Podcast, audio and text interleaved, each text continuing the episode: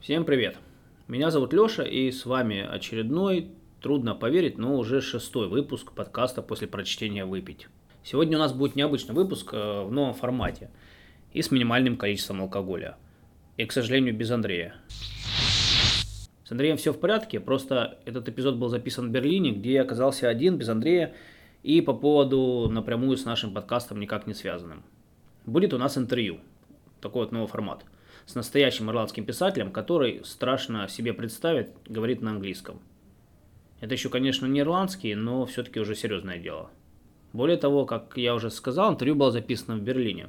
Чтобы найти материал для подкаста, мы готовы даже туда отправиться. В Берлине, как известно, очень опасно находиться. Клубы, наркотики, алкоголь и... To be honest, it's a little bit arbitrary. Um, essentially, what happens was there goes Такой вот спецвыпуск в формате интервью. Первоначально мы даже не планировали его делать именно в таком формате. Интервью было записано для параллельного проекта, и у него были все шансы остаться в виде стенограммы, в текстовом формате. Однако разговор получился интересный, и э, мы решили сделать вот такой вот не совсем плановый выпуск подкаста, выпуск номер 6. Ответ ирландского писателя, сейчас я скажу, кто это, я решил оставить так, как они прозвучали, а свои вопросы записать еще раз и добавить пропущенный контекст там, где это возможно. Ну, есть надежда, что этот выпуск будет значительно короче. В общем, пора, наверное, уже представить гостя этого выпуска. Ирландского писателя зовут Роб Дойл. Он автор одного романа и сборника рассказов. Достаточно молодой писатель, ему нет еще и 40. Тексты Роб пишет, как мне кажется, очень оригинальные, особенно это относится к его рассказам.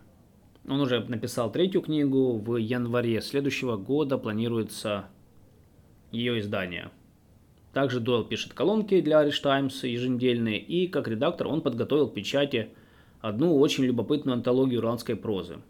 Вышел этот сборник в начале этого года, или может быть в конце 2018, точно уже не помню. И называется он The Other Irish Tradition. Собственно, из названия можно понять направленность этого сборника.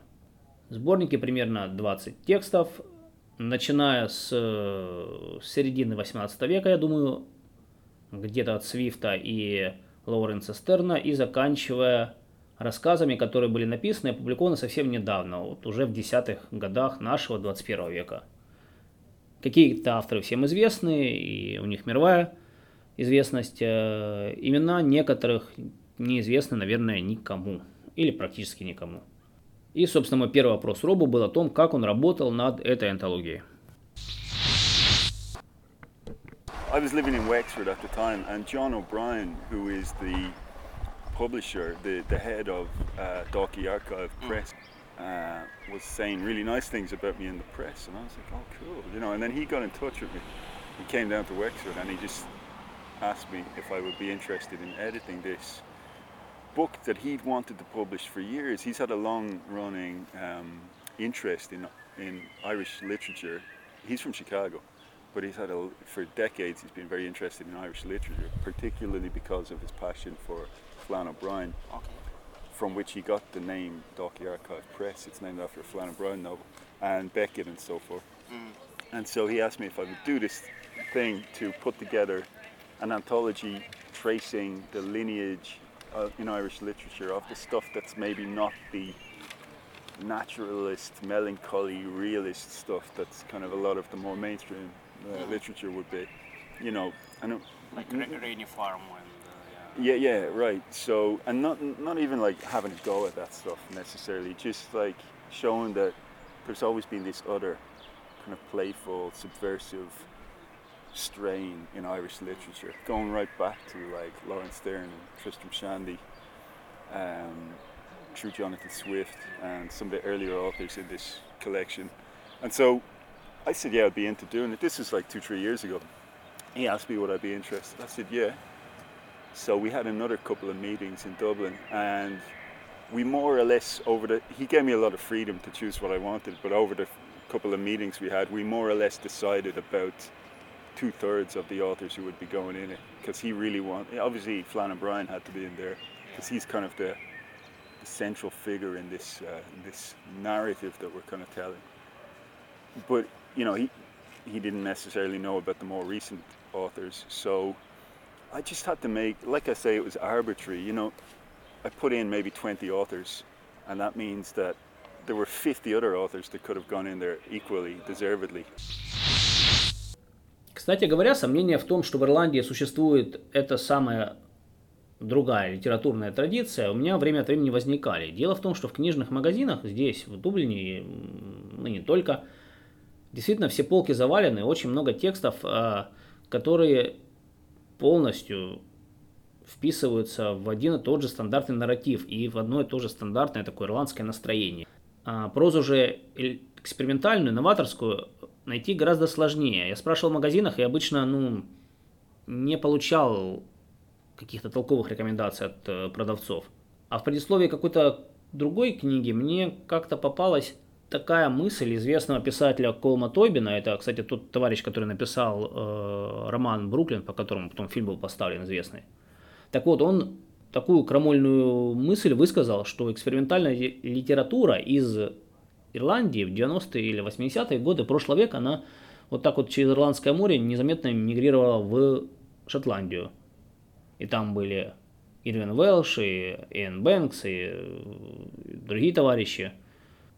А кто вот остался в Ирландии, кто представлял экспериментальную литературу здесь, мне, ну, до выхода этой антологии не совсем было понятно. И я об этом, собственно, и спросил, кто эту другую, альтернативную традицию представляет в ирландской литературе после того, как со сцены последовательно сошли вот вся, вся эта троица великая, Джойс, Беккет, Брайан. Yeah, okay, crucially because you've got figures in there like Aidan Higgins, a fabulous Irish writer who was writing this auto-fictional kind of novels from the late 60s and the 70s. And he's somebody who isn't talked about all that much, but a fascinating author. So he's in the collection. Also, Desmond Hogan, people like that. Um,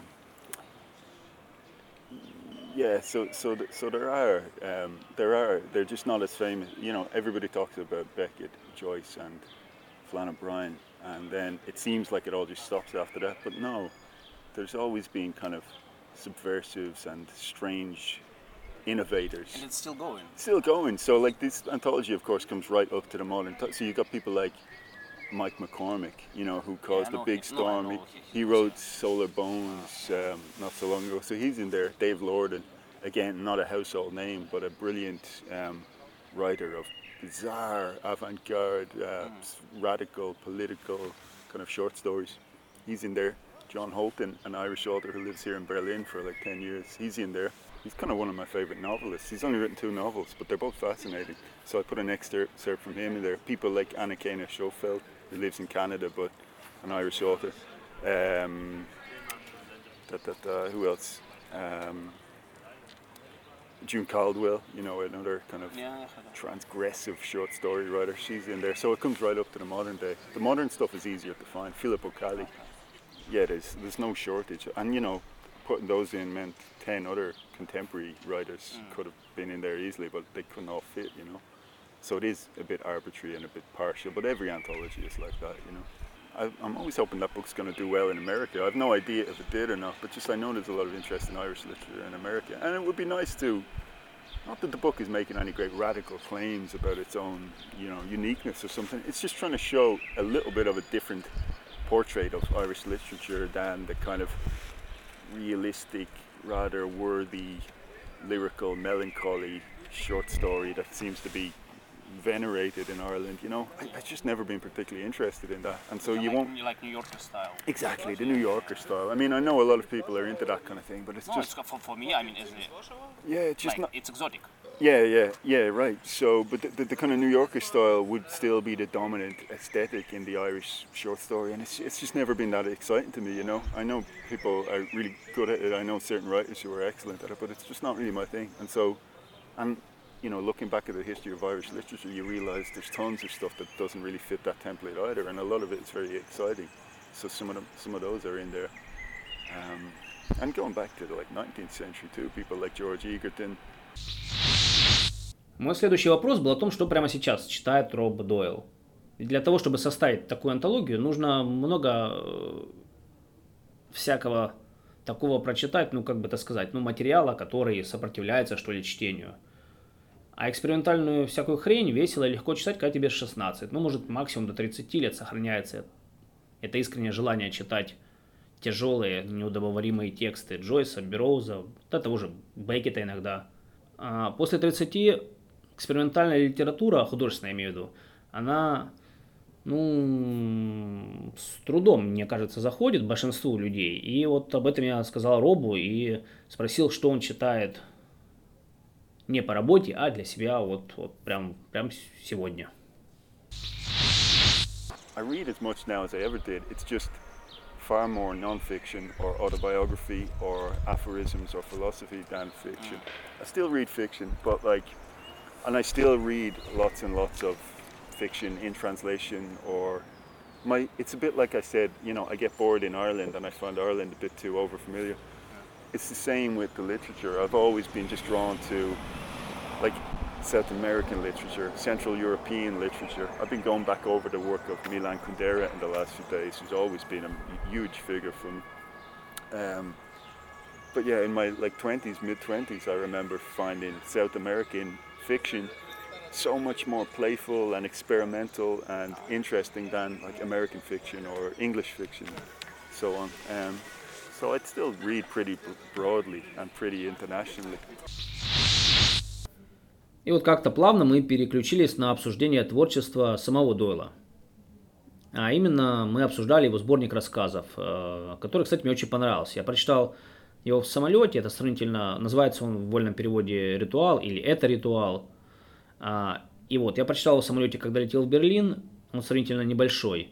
Открывается сборник рассказов, который называется «Джон Пол Финниган», и там два героя, два человека сам автор и этот самый Джон Пол Финниган, они едут на пароме из Англии, из Уэльса в Дублин, и Джон Пол э, произносит яростный такой монолог, в котором критикует ирландцев, Ирландию, Блумсдей, ирландскую культуру, напускной интерес к традиции, и он поносит туристов, которые приезжают в июне в Дублин, называет этих туристов жирными сумасшедшими пингвинами. Веселый рассказ очень. И, естественно, Роба часто об этом рассказе спрашивает. Он провокационный спросил и я, и, в принципе, э, мы начали говорить о том, э, как в Ирландии на уровне государства работает эта гениальная экспортная маркетинговая машина, которая успешно продвигает ирландскую культуру по всему миру, танцы, музыку Джойса, Беккета, ну и так далее.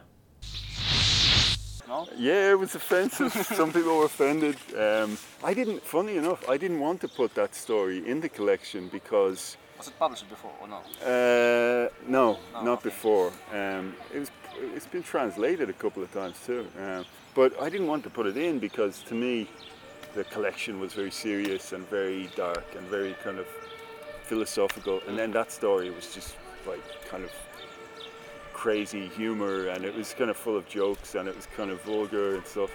And my publishers just insisted. They're like, no, no, no, you've got to put it in, and it should be the first story.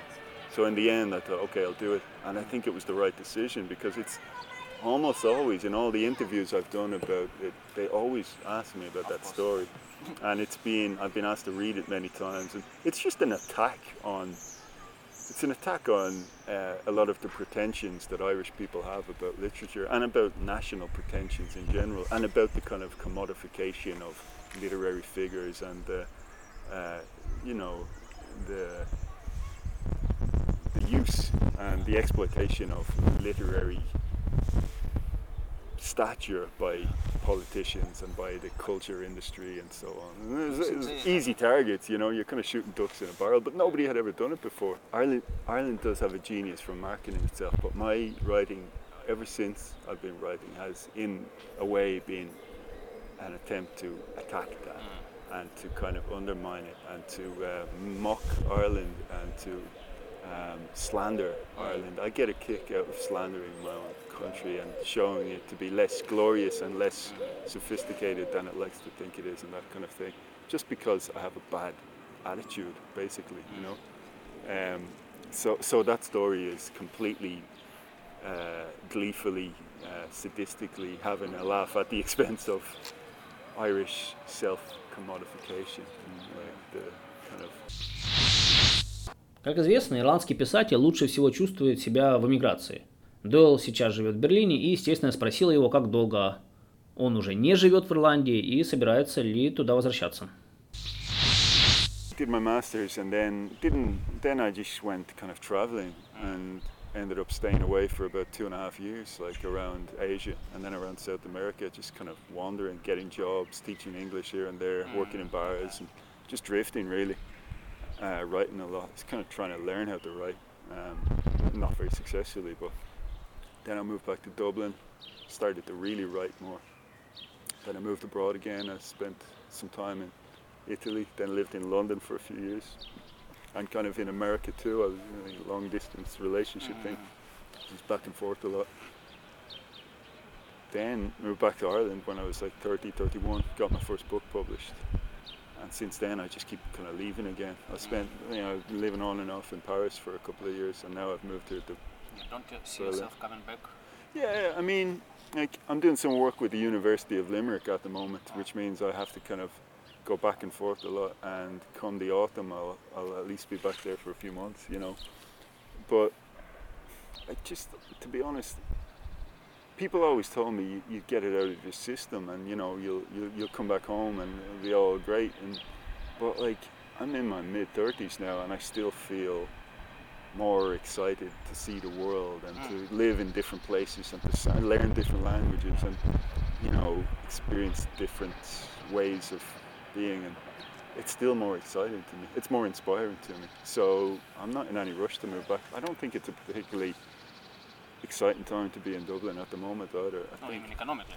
Well economically and culturally От разных людей, писателей э, в том числе, я не раз слышал, что во время так называемой Celtic Tiger с культурной точки зрения в Дублине, в Ирландии было все достаточно грустно. it was dead I it was it's, do you think it's the same now? I Like, think or- it's become it's bec- like Dublin is becoming a kind of rich person city, and like every every all of our kind of knowledge of cultural history suggests that rich cultural periods come when you've got cheap rents and when you've got squatted properties and so on. And. Dublin doesn't have either of those things at the moment. So you've got this kind of gentrified city where uh, it's very hard to have thriving art scenes and you know you've got a kind of moneyed class who can do it but you don't have that kind of grassroots No, no, cultural ferment going on different layers of yeah society. yeah correct? yeah and i just think that's becoming harder and like it's becoming harder and harder in london you know but like london has always had thriving cultural kind of movements and and and even though yeah but it has different layers of the society and now i just feel that's becoming harder in dublin where it's just if you live in dublin you have to put almost all your money into working and working to pay the rent and working to pay the bills and so you just don't really have time to live a kind of bohemian artistic kind of life the kind of life of semi-idleness that like a lot of people need to live on their way to figuring out what kind of how they're going to express themselves artistically you know? Um, I guess you can go on the dole which I'd always recommend to uh, to an aspiring artist. But here in Berlin like for example it's it, it doesn't feel that way you know? No, it feels like yeah it feels like everybody's here they're working enough that they can pursue their passions Yeah. outside of work you know here. yeah, exactly, exactly. And so I like that atmosphere, and I, it would be great if Dublin was a bit more like that. But uh, sadly, it's just not that way at the moment. Um, I ke- it seems like I keep speaking disparagingly about Dublin, but like I say, it's it's got its good and it's got its bad, you know. And that seems to be one of the cultural problems. That said, there's so many cool writers emerging from there now and all that. And they're navigating it somehow. Почти все, ну или все тексты Дойла написаны от третьего лица. И мой последний вопрос был о том, собирается ли в будущем Роб написать книгу от третьего лица, сюжетную историю. I've lost so much interest in that kind of fiction, even as a reader, that I really doubt that it's going to come back. You know, Do you I, believe it's a kind of a bigger trend? I mean, probably, yeah, everything which, internet, mobiles, Yeah. blogs. yeah, exactly. I think it is. I think like, and it's not that anyone's trying to be part of a trend, and I'm not, but I just think it's something in the air that we have these lives that are so connected and shareable and immediate that like the kind of mental um, exertion needed to really immerse yourself in that kind of old style third person plotty kind of fiction. I just think most of the time we're not really there. Or I'm not there in my head. I want something that's more immediate. When I pick up a book, I want to get straight to that heart of the matter and straight into the consciousness of the author. Um, and so the stuff I'm writing, yeah, I think it's going to more and more melt down the artifices of fiction. Not that there won't be lots of fiction in it, but those structures of complicated plots and all that, I just don't have the head for it anymore. I'm not. I just don't really have a great passion for it, and like I would never write something just to write it. You know, I, I, I, can, I can only really write what fascinates me. If not, I just don't have the energy to do it. Yeah, it's drifting more towards this kind of collapse of autobiography and fiction. However, what I'm always trying to do, I, would hate to become one of those unreadable authors. I really don't like that. That's not my thing at all. And so, what I'm always trying to do is write something that's intensely accessible and uh, immediate and readable. And I think that with this third book, the, the novel to come, I think it's my most, hopefully, my most uh, readable, immersive yet, you know. So I'll probably keep doing weird stuff, but hopefully stuff that's uh, very the opposite of boring, you know, the opposite of like Ну что ж, такой вот необычный двуязычный выпуск получился. А мне остается только попрощаться с вами до следующего эпизода, который мы запишем, как всегда, в Дублине, в пабе вместе с Андреем. Всем пока!